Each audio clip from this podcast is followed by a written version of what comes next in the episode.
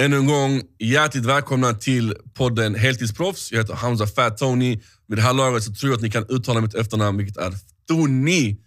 Och eh, vi kör på direkt in i gröten, som man säger, in i hetgröten. Och idag ska vi in i det heta med ingen mindre än Alexander Milosevic. Yes. Hur är läget? Det är bra, det är bra.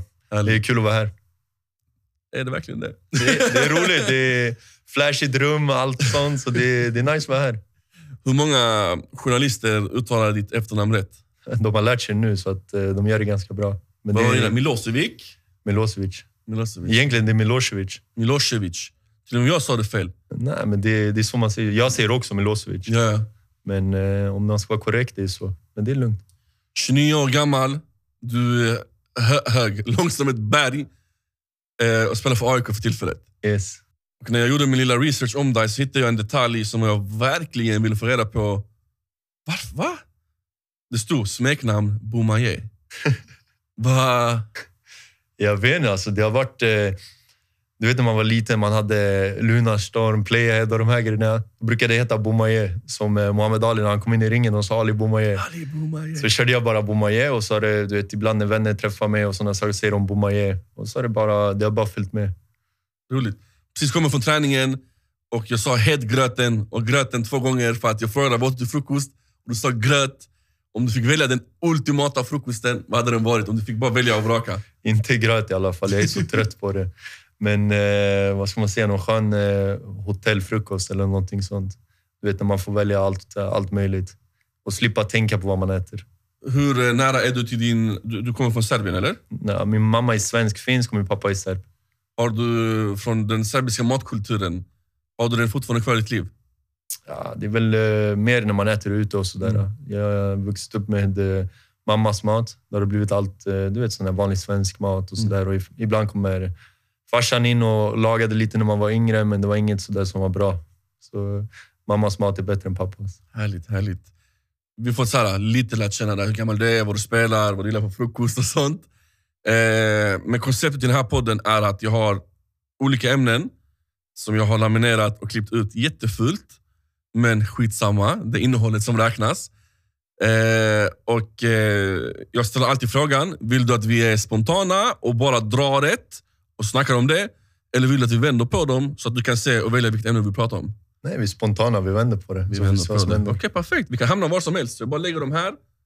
Ska jag Ja, ta upp något eller? Oh, vi går, ge den bror, ge den, ge den. Vi går in i hetgröten direkt. Pengar och deals. Eh, den här podden heter ju Amatör till proffs. Och oftast när man går över till proffsdelen, vi snackar cash. Jag är inte här för att få reda på vilken sign-on-bonus du har fått eller vilken deal du har fått på det sättet. Men jag vill veta hur du var och när det var du kände att okej, nu, nu är det här på riktigt. Och eh, vad ville man köpa när man fick de här första pengarna? Förstår du?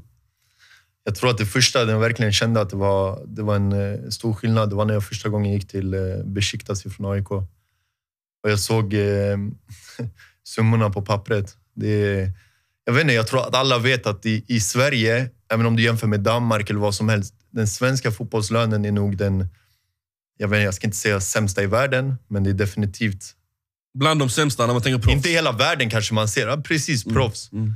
Sveriges löner är inte på det sättet som det är utomlands. Och jag tror att också det visar sig på samma sätt hur svenska lag klarar sig längre i Europa och, och allt sånt. Att det, har du en högre...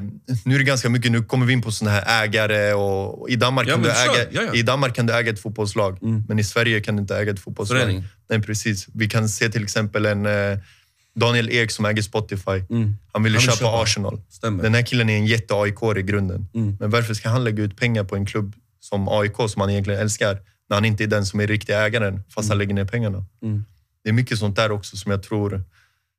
Jag har sagt det förut, att eh, det är väl mycket sånt som skulle kunna ändra svensk fotboll, att ta det, ta det ännu längre. Mm. Att eh, kunna locka till sig, kanske inte de största stjärnorna, för det tror jag inte vi får, men eh, spelare som kanske är på G till att slå igenom Mm. till stjärnor.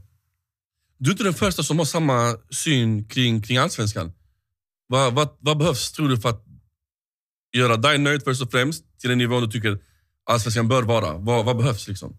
Nej, men det är klart. Det är, jag skulle sitta här och prata skit om jag sa att pengar inte spelade någon roll. Mm. Då, då skulle jag sitta här och ljuga. Och jag har sagt det hela tiden. Hade jag, hade jag haft samma lön i utomlands som i Sverige, då hade jag spelat i AIK hela mitt liv. Mm.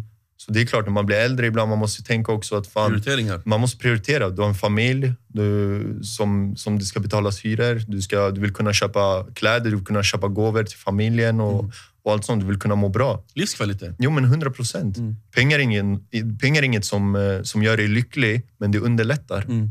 Det underlättar i livet.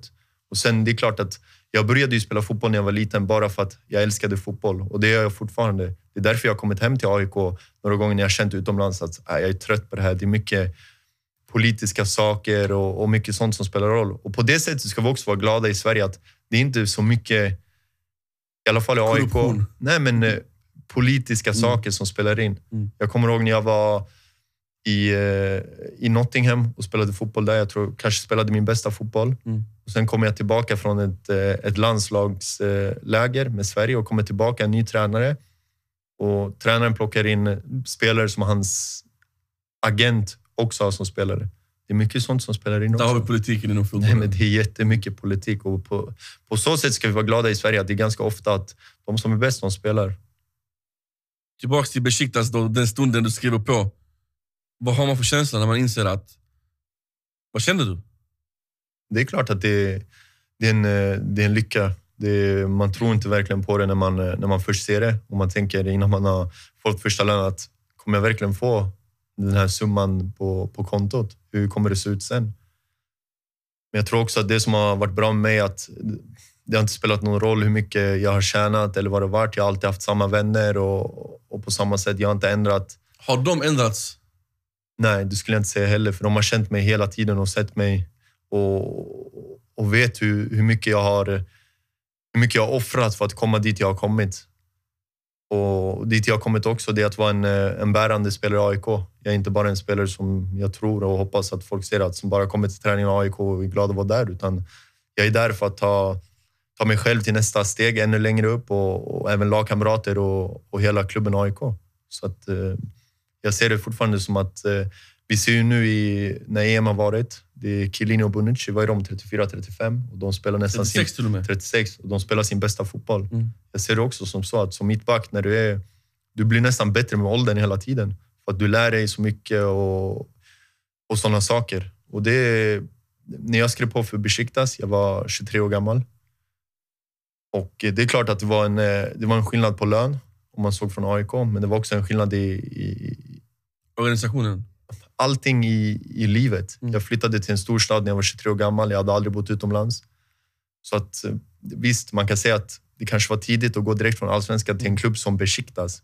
Inte att det var tid att gå utomlands, men kanske till en klubb som Besiktas som du kom dit och det är spelare som... eh, Det var direkt när jag kom dit var Dembaba och sen det Quaresma och det var Mm. Pepe och det var hur många storstjärnor som helst. Men jag tog det också på ett, eh, på ett positivt sätt. Du vet, man, man ser vad de gör, man ser hur de, eh, hur de är i träningar. Hur kommunicerar ni? Ja, vissa var det, Pepe han var inte så bra på engelska, men det är också en grej som... Man ser Pepe på en fotbollsplan och du vet, man tänker den här killen han är helt knäpp. Mm. Men det, han är nästan för snäll utanför planen. Alltså, men du kunde se han i, i träning. Det var, om vi kunde köra sju mot sju smålagsspel och hans lag låg under, då tog han bara bollen och dribblade och fyllde på. Och du vet, han ville verkligen inte förlora. Mm. Och Det är sådana små saker. Det är inga stora detaljer, men det är små detaljer som gör skillnad, tror jag. Och när man kan se dem på nära håll, hur de tränar, hur de, hur de uppför sig på en träningsplan, hur de är i matchsituationer och allting sånt. Det är, det är mycket man lär sig. Så att visst, 23 år gammal, men jag, det kanske inte var det bästa för fotbollen, men jag tror mycket runt omkring tog Mm. man med sig. Och du vet som man säger, du vet u landslagen och allting sådär i, i svenska landslaget, att man säger man, man tar med sig det i ryggsäcken Exakt. för vidare i livet.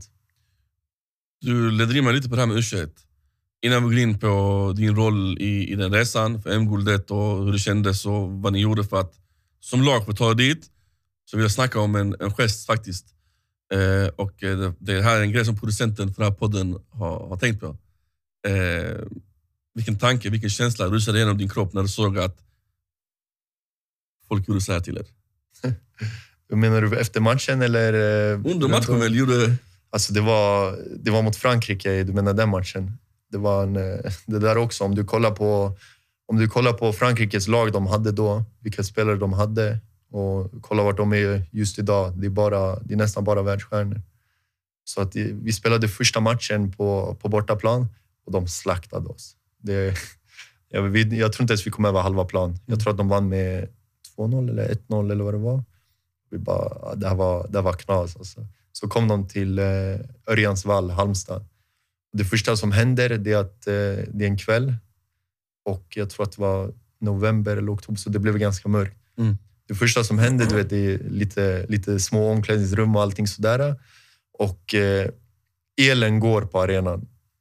Så det första de får känna är att elen går. Du vet, mm. De tänker, Ej, vart har vi kommit? Vad balans. Ja, men exakt. Det är, det är Kurt Soma, det är Koman, det är Kursava. Kursava det är, eh, vad heter, jag, jag vet inte om eh, Laporte, han kan ha varit med. Vi kan ta fram truppen. Ja, men exakt, jag tror det var många spelare som var riktigt bra som spelade den matchen.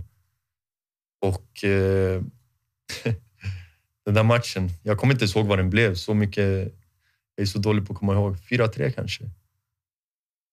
Vilket år var det ni mötte dem? 2014, tror jag. 14. Det enda jag ser här är att, så att U21, Sveriges U21 slipper Pogba och varann. Ja. Det säger en hel del om vilka ni höll på att möta. Exakt. Ja, så elen går. Elen går och du vet man... Eh, Zuma, han, från första matchen han hade fått någon, eh, någon magproblem. Och han spelade till och med högerback, just så, mm. egentligen mittback. Ja. Så du kan ju tänka dig hur, vilka mittbackar de hade som spelade. Eh, vad heter han från Barca? Mittbacken. Uh, vad heter han? Langley? Nej, den andra. Minguez? Umtiti. Umtiti. Umtiti jag, jag tror Umtiti var också med andra matchen. Så de hade ett, de hade ett superlag. Mm. Och... Eh, nej, men som matchen, som matchen blev, det var, det var riktigt så här... Vi spelade på ett svenskt sätt. Vi var organiserade och vi, vi tog vara på chanserna. Det var riktigt så att det var, det var förbestämt. Vi skulle, vi skulle gå vidare från det här. Det bara stod skrivet? Det, bara, det, var, det var skrivet sen innan. Mm.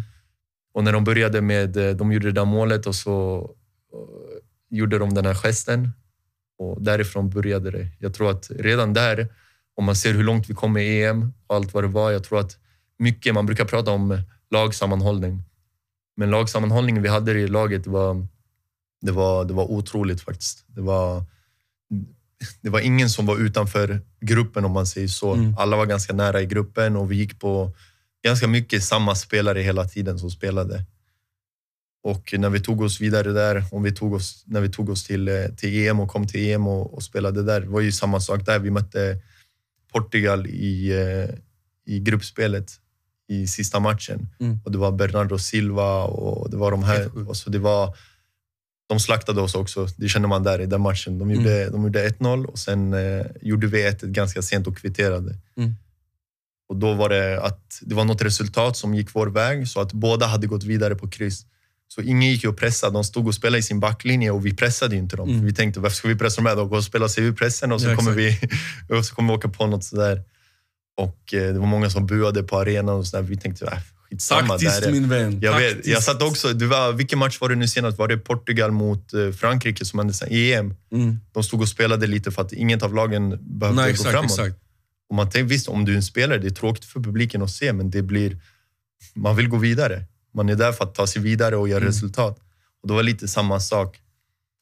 Och sen om vi, om vi hoppar direkt till... Eh, vi mötte Danmark i semifinalen och Danmark hade också ett riktigt bra lag. De hade bra spelare mm. på, på, på varje position. Och vi, de hade pratat så mycket innan matchen att tur att vi mötte Sverige och inte Portugal och sådana saker. Och vi sa bara okej. Okay. Så vi slaktade dem. Jag tror att det blev 4-1 i den matchen. Och redan där då började det i... Det, det, var hur, det var hur mycket... Jag tror inte vi förstod i början hur mycket det hade ändrat sig hemma i Sverige för att alla gick och kollade på matcherna. Alla la upp på Instagram och det blev hur mycket skriverier alltid. Och det var också för att vi hade en sån grupp som var ganska... Vi var avslappnade. Mm. Folk, John Guidetti, han kunde sitta och, och rappa i eh, Instagram och garva med folk mm. och, och, och sådär. Så vi tog oss vidare och inför finalen, jag kommer ihåg att det var på matcharenan. Och då kände man på riktigt att laget, det började bli så okej, okay, nu är det på riktigt nu är det slut med det här. Det var även en eh, artikel där eh, ja, det var någon, jag tror att det var en kvadde i, dagen inför matchen och eh, det blev ganska grovt. Jag är sån där, du vet, när, om jag förlorar och sådana saker, då blir det ganska mycket att jag blir lack som fan. Så det blev, Uppenbarligen, om man tror det, exakt, såklart. exakt. Så det blev så här, de hade gjort typ 20 passningar och jag sa att det inte var 20 och så började vi jiddra med folk och så. Det blev så här tjafs. Mm. Och sen så började jag bråka med John. Det var ju min eh, rumskamrat som jag delade rum med och det blev ganska grovt. Jag försökte gå på honom. Vi försökte eh, slåss med varandra och någon hade fått eh, med det där på... För att eh, journalisten fick vara första 15 minuterna på träningen, eller så här, sen fick de gå. Så de fick med det där. eh. Så det var ganska grovt och det var nästan så att tränaren han var så här... Ska jag br- avbryta träningen eller vad, vad är det som händer? Mm. Så i alla fall, vi kom tillbaka till eh, hotell efter, efter Vad, vad gjorde det i situationen? Alltså efteråt? för, eh, för oss i Sverige. För dig? Nej, men jag var lack hela träningen. Det var alltså, jag var riktigt lack på John hela träningen. Jag kommer inte ihåg specifikt vad det var för typ av sak, men det var något som gjorde oss skitarga på varandra. Så när vi kom tillbaka efter, eh, efter träningen till hotellet, så vi pratade inte med varandra. Sen då är det alltid så här, ja, men du går och duschar först och jag chillar och sen är det min tur och sådana där saker. Och då gick jag in på, jag kommer inte ihåg vilken tidning det var, och kollade och då stod så här, John eh, Guidetti och Milosevic i storbråk efter träningen. Mm. Och då, då, när han kom ut ur duschen så sa jag till honom, kolla det här. Och sen började vi garva, vi kramade varandra. Du vet. Vi, vi är bröder, vi har känt varandra länge. Så det var inget mer med det där. Och sen matchen, det, jag kollade faktiskt på matchen första gången för en månad sedan. Jag hade inte sett matchen någonting efter. Det var sju år sedan dess. Jag har aldrig kollat matchen i repris efter. Hur kommer det sig? Kanske dels för att jag inte vet att jag ska ha kollat på den eller bett om det. Mm. Men jag tror inte det var en sån, sån rolig match för oss att kolla på. Vi försvarade i 90 minuter. Mm. Men vi kände också att det var samma sak där. De började med ribbträffar. De, de var hur bra som helst. Det var, det var en annan nivå. Men ju mer matchen gick, desto mer kände vi att de här de kommer bli trötta, de kommer bli skakiga. Vi började skapa små chanser, små chanser hela tiden och vi hade faktiskt bra lägen till att göra mål. Och då kom det, du vet, att vi... eh, Det blev straff, straffläggning Mm. efter, eh, efter förlängningen. Och vi hade kört straffar dagen innan på målvakten. Och våra målvakter, jag skyller på det, det är Karlgren, han som stod i AIK. Så han visste jag skulle lägga mina straffar. Så jag la typ fem straffar i rad på Karlgren. Han räddade typ alla fem. Dagen innan. Och då tror jag att trä- tränaren sa, han bara, nej han får inte köra. Samma sak med John, han hade lagt tror, fyra straffar, han missat tre. Och inför hans sista straff så sa tränaren till han, sätter du inte den här straffen, om det blir straff imorgon, du kommer inte få skjuta. Så han dunkade upp den i krysset. Skön. Ja, så att det blev straffläggning och jag var den, eh, den som skulle ta sjätte straffen. Om Carvalho hade satt sin straff, han som missade när vi vann, hade jag gått fram och skjutit. Och efter att ha spelat 120 minuter och allting sådär, då var man lite trött. Men straffarna vi gör, det är, det är klass. Någon dunkade den i högerkrysset, någon dunkade den i nättaget. Otak bara. Exakt. Jag tror att det var Khalili som missade sin straff för att han försökte något. Men vi vann i alla fall där och, och den, inte bara just då, den glädjen, men även hur vi fick, när vi kom tillbaka till Sverige. Vi kom med eh, vårt flygplan och vi möttes vid, eh, jag tror att det var runt Gotland eller om jag inte minns fel. Det var massor med stridsflygplan från svenska armén som åkte bredvid oss. På väg, eskorterade er? eskorterade oss in till, eh, in till eh, Bromma flygplats. När vi landade Bromma flygplats, jag ryser när jag tänker på det nu. När vi landade Bromma flygplats, utanför staketet Bromma flygplats, du vet det är 200 meter staket från landningsbanan. Det var fans som stod där. Det var, det var allting. När vi kom in i, i eh, ankommande rummet så var statsministern där. Började prata och sådana saker. Så vi skulle till hotellet och eh, vi åkte till hotellet innan vi skulle vidare till Kungsträdgården. Vi skulle åka med en sån här buss som hade öppet tak och du vet, du stod där och såna grejer. Så i alla fall, på vägen från hotellet, Scandic där uppe vid, eh, tror att det typ vid Östermalm, så åkte vi igenom Stureplan på väg till Kungsan. Och jag lovar, jag säger det än idag, jag har aldrig sett på det sättet som svenska supporters eller bara svenska invånare har varit någon gång som det var den. Du kunde se gamla kvinnor som jobbade i en väskaffär gå ut ur affären samtidigt som jobba och applådera till oss. Så kul. Alltså hela Stureplan gick ut och applåderade. Det var det, än idag, det är det sjukaste någonsin jag har sett i svenska supportrar. Och eh, vi kom fram till Kungsan och ja, det var det, ända från, jag vet inte om du har varit i Kungsträdgården på scenen. Mm. Du vet att Fridays ligger längst där borta. Ända från scenen till Fridays, hela vägen, svenska supportrar. Och vi tänkte först att eh, hoppas det kommer någon folk när vi kommer Mm. hem. Alltså, vi har. Visst, vi har vunnit, men det är ju inte, det är inte A-laget, det är U21-EM. Mm. Det var helt fullt. Och det var fortfarande den där bilden när man har varit där, man, man kommer aldrig glömma den. Samma sak dagen efter när jag kunde gå ut och äta med vänner. Du vet, samma, Selfies. ja, men samma sak där. Vi, utomlands, i, när jag spelat i Turkiet, folk kommer fram, de bryr sig inte. De tar det i handen och det är selfie, selfie. Mm. Okej, typ så man, man vänjer sig. Mm. Men i Sverige, svenskar är inte på samma sätt. Om det inte är Zlatan du Knappt ser. då heller. Nej, men fram, precis. ja. Folk tänker, ja, men jag vill inte störa honom. Ja, exakt, du vet, exakt. lite sådär. Och jag kunde sitta på en restaurang och äta och jag kommer ihåg det att en grupp på tio personer gick förbi, såg mig och de började, du vet, de började buga och applådera. Och det, just då kände man att okej, vi har gjort något som har varit sjukt stort för hela landet. Inte bara för fotbollen. För att, du vet, speciellt jag, kanske inte nu, men när jag var yngre och jag brukade kolla på Sveriges landslag i, i handboll och Mm. sådana grejer. Ju längre laget går, desto mer intresse kommer upp. Man, man, vill, man, är alltid, man, man kanske inte är med där och jobbar i gruppspelet, men när det börjar semi och såna där grejer så sätter man på och kollar och man sitter verkligen och hejar. Mm. Och det var, jag tror att det blev på samma sätt och att det fick upp eh, fotbollen på ett annat sätt. Nu att A-landslaget gjort det bra ändå i, i EM och tog sig, tog sig en bit. Och, och Det är mycket som spelar roll. Och Jag tror att det här är bra också för inte bara fotbollen, men även för ungdomarna i, i förorten, om man ska säga så. De ser, jag såg att eh, Robin Quaison, Igår, han ja. gjorde en eh, foundation, han har en foundation som eh, visade vissa matcherna i EM på en storbildsskärm ute i Husby. Och du märker bara Du var hur- där.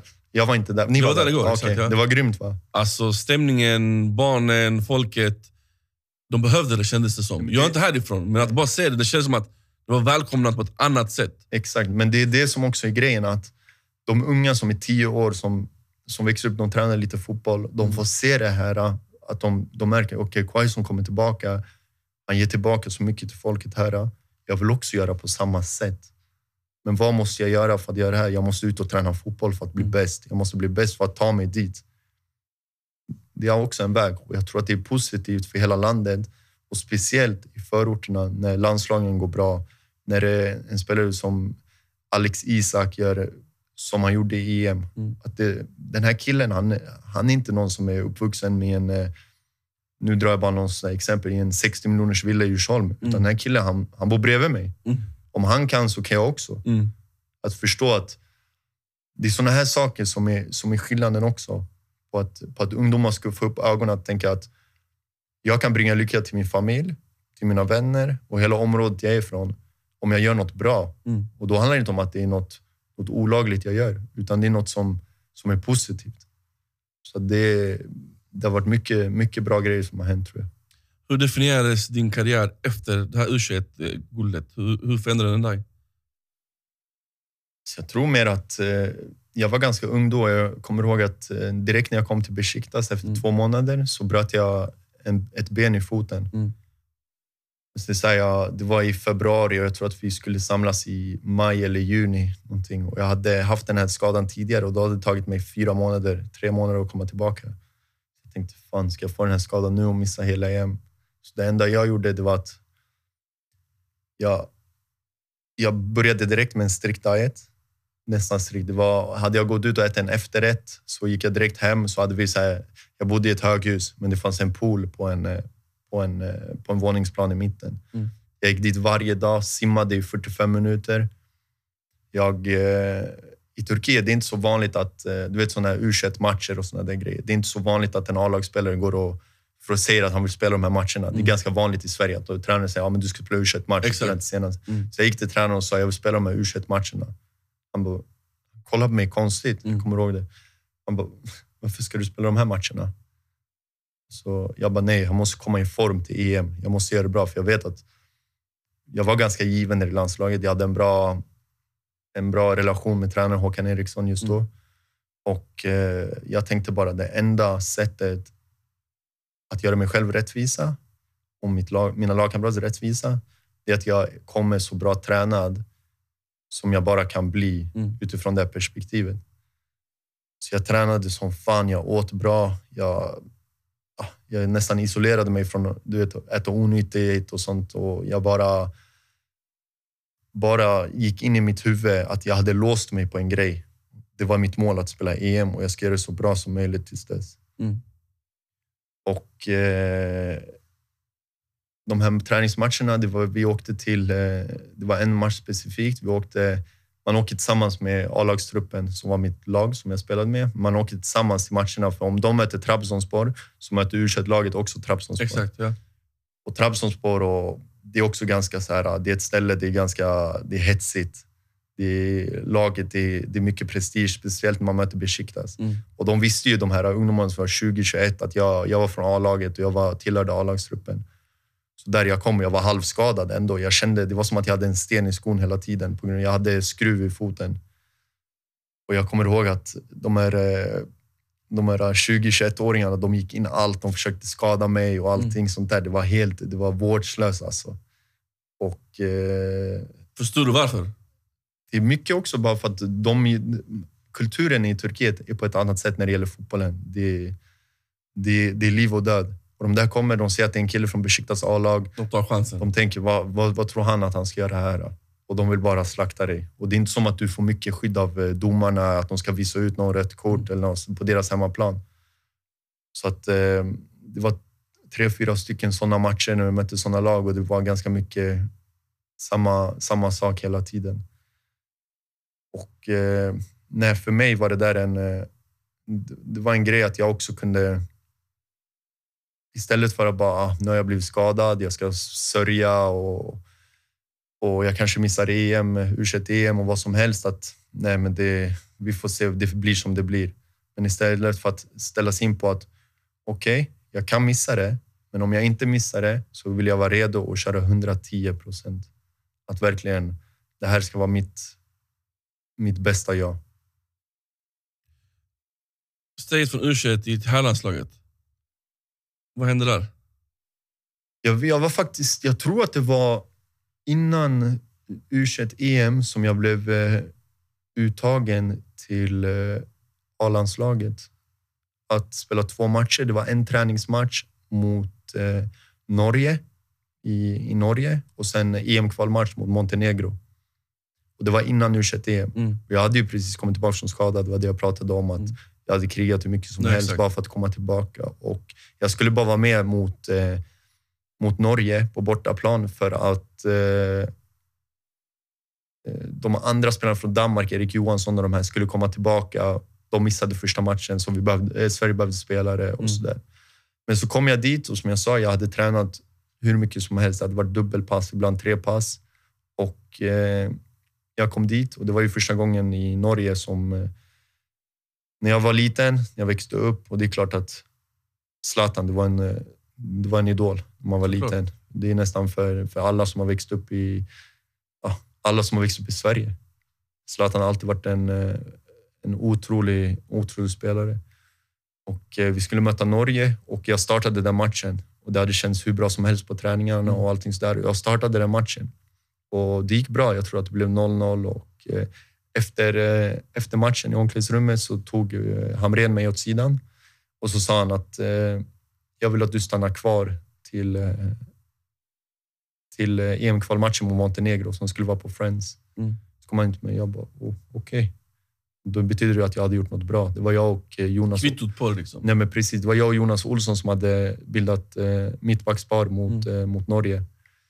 Och eh, Jonas Olsson hade varit uttagen för att vara med i båda matcherna och jag skulle bara vara med en. Mm. Men sen när eh, de andra spelarna kom tillbaka och vi skulle spela mot Montenegro EM-kval hemma på Friends så satte han mig i startelvan tillsammans med, jag tror att det var Erik Johansson om jag Mm. inte, om jag inte missminner mig. Och vi vann den matchen med 3-1 och Zlatan gjorde mål. Och jag tror att just då jag, jag kanske inte riktigt tog in det, men eh, för mig, en grabb som är uppvuxen fem minuter från Friends, att eh, få spela i A-landslaget framför eh, familj och vänner, det var, det, var, det var stort. Det var en stor höjdpunkt för mig och eh, något jag alltid kommer ta med mig. Jag tror det här är den första gången i podden vi har bara tagit upp en lapp. Och pratat, jag tror lätt över en halvtimme. Vi gick från pengar och deals till Till- känslor och Det, landskamper. det är så det ska vara, så jag vill ha det. Men jag tänker, vi hinner nog klämma in en till lapp. Så, choose. Fotboll. det är typ det vi har pratat om i 40 minuter. Eh, men det finns alltid olika vinklar att- att att toucha på. Eh, vad hade du gjort om du inte hade spelat fotboll? För jag har tänkt på det många gånger faktiskt. Jag, jag testade och eh, när man var liten man gick på prao och såna där grejer. Och jag gick och prao med min farsa som var målare. Vaknade fem på morgonen och kom hem klockan fyra. Det var det värsta jag någonsin har varit med om. Så att eh, målare skulle jag inte bli, men eh, jag har alltid gillat att, att vara med...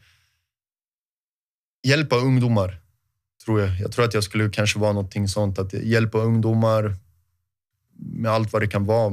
Jag kanske hade inte varit lika bra på fotboll, men du vet, sådana saker. Ta med dem och, och käka och om de är på fel bana, att få dem i rätt bana. Jag tror att eh, det är mycket sånt jag gillar. Då.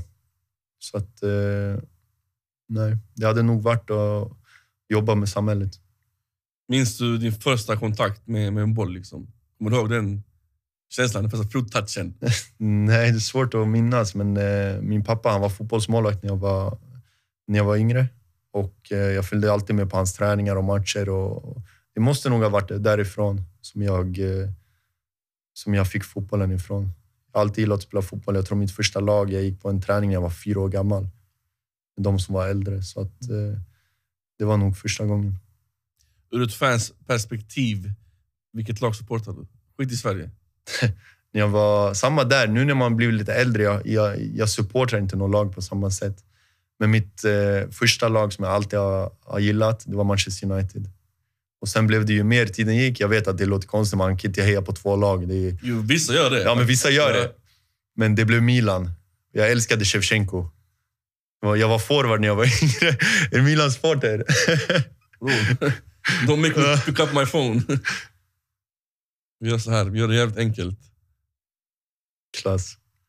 Så om det är, I alla fall, men om man kollar på matcherna nu och det är Milan spelar match så hejar jag på Milan. Mm. Samma sak med, med United. Men jag gillar mer att kolla på, på rolig fotboll. Men jag gillade grabbarna. Det var Shevchenko och Kaká. Det var mina, det var mina favoriter.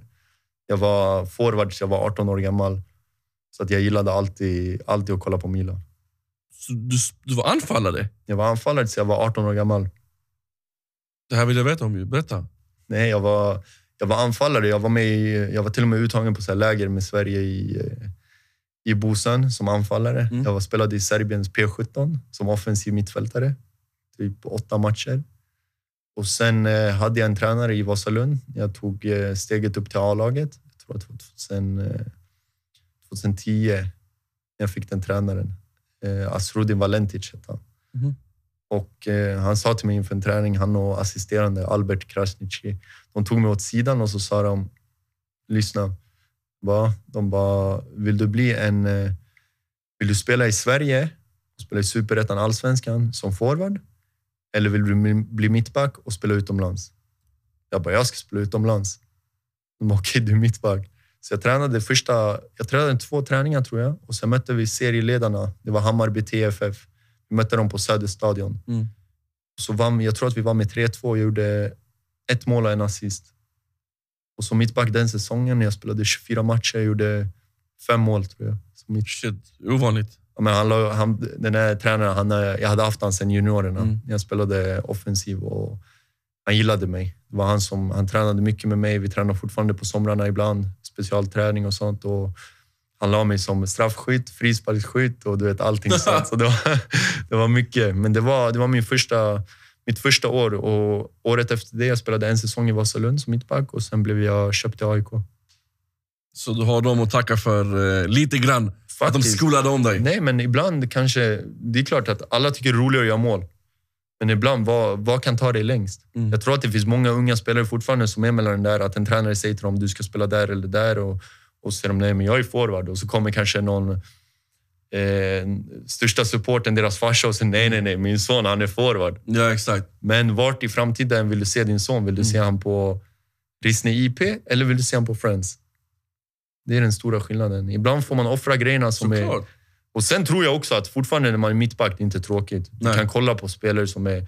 Du kan kolla om du gillar mittbacken, du kan kolla på Ramos. Mm. kan, som jag gjorde när jag blev mittback. Jag, kollade, jag gillade Piqué Mm. och eh, Vidic. Mm. Piqué hur han tog fram bollen hela tiden i Barca och Vidic på, Orädd. på allt bara. Helt orädd var han. Exakt. Och det är så det ska vara som en mittback. Så att, du kan inte, jag tror inte heller att du bara kan träna dig till att bli så bra, utan du måste ta motivation från, från de bästa spelarna också. Vad de gör i situationer, hur de... Eh, ja, kanske, jag kommer ihåg första matchen, eller efter typ fem matcher som jag hade varit mittback och det kom en lång boll. Och eh, jag försökte skottfinta forwarden och, jag, och han tog den och det blev, det blev ett farligt frisparkläge för jag drog ner honom. Och efter kom en av de här tränarna, Albert, till mig och sa lyssna, nästa gång bollen kommer sådär. Han bara, Franco Baresi. Han bara, jag lovar. Han sköt också bort bollen, men han rensade. För jag hatade att rensa. Ja. Fortfarande ibland, jag gillar inte att rensa bollen. Mm. Då känner jag så här, ah, alltså, om, du ska, om det kommer en nick och du ska rensa, nicka ner den till någon. Nicka inte bara ut den över, över sidlinjen Ja. eller någonting om du kan. Håll den i spel. Så han sa till mig, nästa gång, han bara, bort med bollen. Matchen efter det, på vår hemmaplan, två matcher efter, kommer samma boll. Och jag sköt den över hela arenan. Och jag tror faktiskt att min farsas kompis bilruta blev träffad. Såklart. Så, Såklart. så den, jag kommer fortfarande ihåg det. Och, eh, nej men det är såna små grejer man också måste lära sig. Det är detaljer i allt. Mm. I fotbollsspel i allt. Du kan inte gå från en eh, offensiv mittfältare och, och direkt tänka okej nu ska jag rensa så där. Utan det är också sånt jag har lärt mig att jag gillar att vara en spelande mittback fortfarande. Jag tror att det är, eh, det är grejen. Men Det är inte så vanligt här i Sverige att eh, mittbackarna får ha den mittspelande alltså rollen. Där, här vill man nicka ut, rensa iväg. Exakt. Men det är, alltid, det är alltid så som en försvarare ska vara. I första hand du försvarar, Mm. 100 procent. Men i andra, du ska, du ska ändå du ska byggas bakifrån och göra ditt lag bättre. Jag, eh, eh, det var samma sak när jag kom till England. Jag hade Roy Keane och eh, Martin O'Neill som tränare I Nottingham Forest. i? Nottingham Forest. Precis. Roy Keane var assisterande och Martin O'Neill han var, han var huvudtränare. Och eh, samma sak där. Vi spelade fyrbackslinje och jag fick bollen och jag kände att det är 20 meter fram till nästa spelare. Jag tog bollen, jag bara gick. Och jag hörde han skrika på mig. Passa bollen och gå tillbaka, passa bollen och gå tillbaka. Mm. Kolla på honom, vad är, vad är det här för något? Alltså, du vet, för att ganska mycket Championship, det finns riktigt bra mittbackar, Mm. men prio är alltid där att hoppa upp in med huvudet först och sådana saker. Jag tänkte, vad säger den här killen? Alltså, om jag har chans, det är klart jag går fram med bollen. Mm. Det är så jag alltid har varit. Så då lärde jag mig där att den här killen, han vill inte att jag ska spela offensivt så här, utan jag ska få bollen, jag ska ge den till närmsta spelare, men det är inte mitt spel. Sen gick eh, Martin O'Neill och... Eh, nej, det var fem matcher kvar och jag fick spela i en trea. Så jag fick spela central Mm. mittback. Och som central mittback där, du, du har ganska mycket boll och så där. Och då tänkte jag, äh, det är fem matcher kvar av säsongen, jag skiter i det, jag kör min race. Ja. Och då började jag spela min grej. Jag, när man har en trea, du kan ta lite risker. Jag passade upp till mittfältare, jag försökte vägga med han och ta fram bollen och du vet sådana saker. Och efter det där, jag fick hur mycket som helst, på, speciellt på Twitter, från engelska Nottingham eh, Forest supporters som sa ah, den här killen, vad är det här? Han är, han är hur bra som helst med bollen och du vet. Men jag tänkte, det är ju bara vanligt hur jag brukar spela fotboll. ja. Men för dem var det en annan, annan sak. De är vana med att i England, så, som jag sa, då är det alltid försvar, försvar, försvar. Och sen har du det där lilla extra i England, då blir du här uppe istället för Mm. bara här, som en vanlig medelmåtta. Vilka, eller vem är den bästa mittbacken du har träffat? Eller spelat mot? Du kör spelat mot, det är mer intressant. Spelat mot? Uff. Jag har spelat mot Vidic. Med AIK. Ja, vi spel- 2013 mötte vi Manchester United på Friends träningsmatch. Han, jag tror att han precis hade kommit tillbaka från skada. Mm. Och eh, där du såg bara på den här killen. Alltså varje, varje duell, det spelar ingen roll vad det var för typ av duell, han var 110 procent. Så jag bytte tröja med honom efter matchen också, så jag har hans tröja. Så att, eh, jag var Snackar ung, du på juggen med han? lite grann. Jag var 22 år gammal då, så det var stort för mig. Det var i de, de åren jag hade kollat på honom som mest och allting sånt. Men sen också en eh, som var med mig, Besiktas Pepe, som jag pratade om innan. Mm. Det var, han är inte så stor och krallig i kroppen, men Han är snabb, han är stark och du såg senast i EM, det, han spelade bredvid han från City, vad heter han? Ruben, är det Ruben Diaz? Ruben Diaz. Ja, precis. Du ser ju att Pepe ändå är en, vad jag tycker, en nivå högre än Ruben Även Diaz. i Porto. Ja, men precis. Klass. Han är hur gammal? 35 eller vad det är nu. Och, eh, det är som sagt, det, jag tror att kvalitet aldrig dör ut. Var eh, ser du att du landar? Just nu är du AIK, jag antar att du trivs, du är hemma, du är bland, bland dina, om man säger så. Men eh, i början av den här intervjun så sa du att eh, det finns fortfarande nivåer du, du vill ta. Eh, vad, vad sitter du mot? Jag tror att det är så här, om man aldrig har ambitioner, då kommer man aldrig kunna ta sin nästa steg. Mm. Och mina ambitioner just nu är att nu är jag AIK. Och, och som sagt, jag... eh, För fotbollsspelare, det är din identitet. När, eh, när fotbollen går bra och du tycker fotboll är roligt, då mår du bra som person.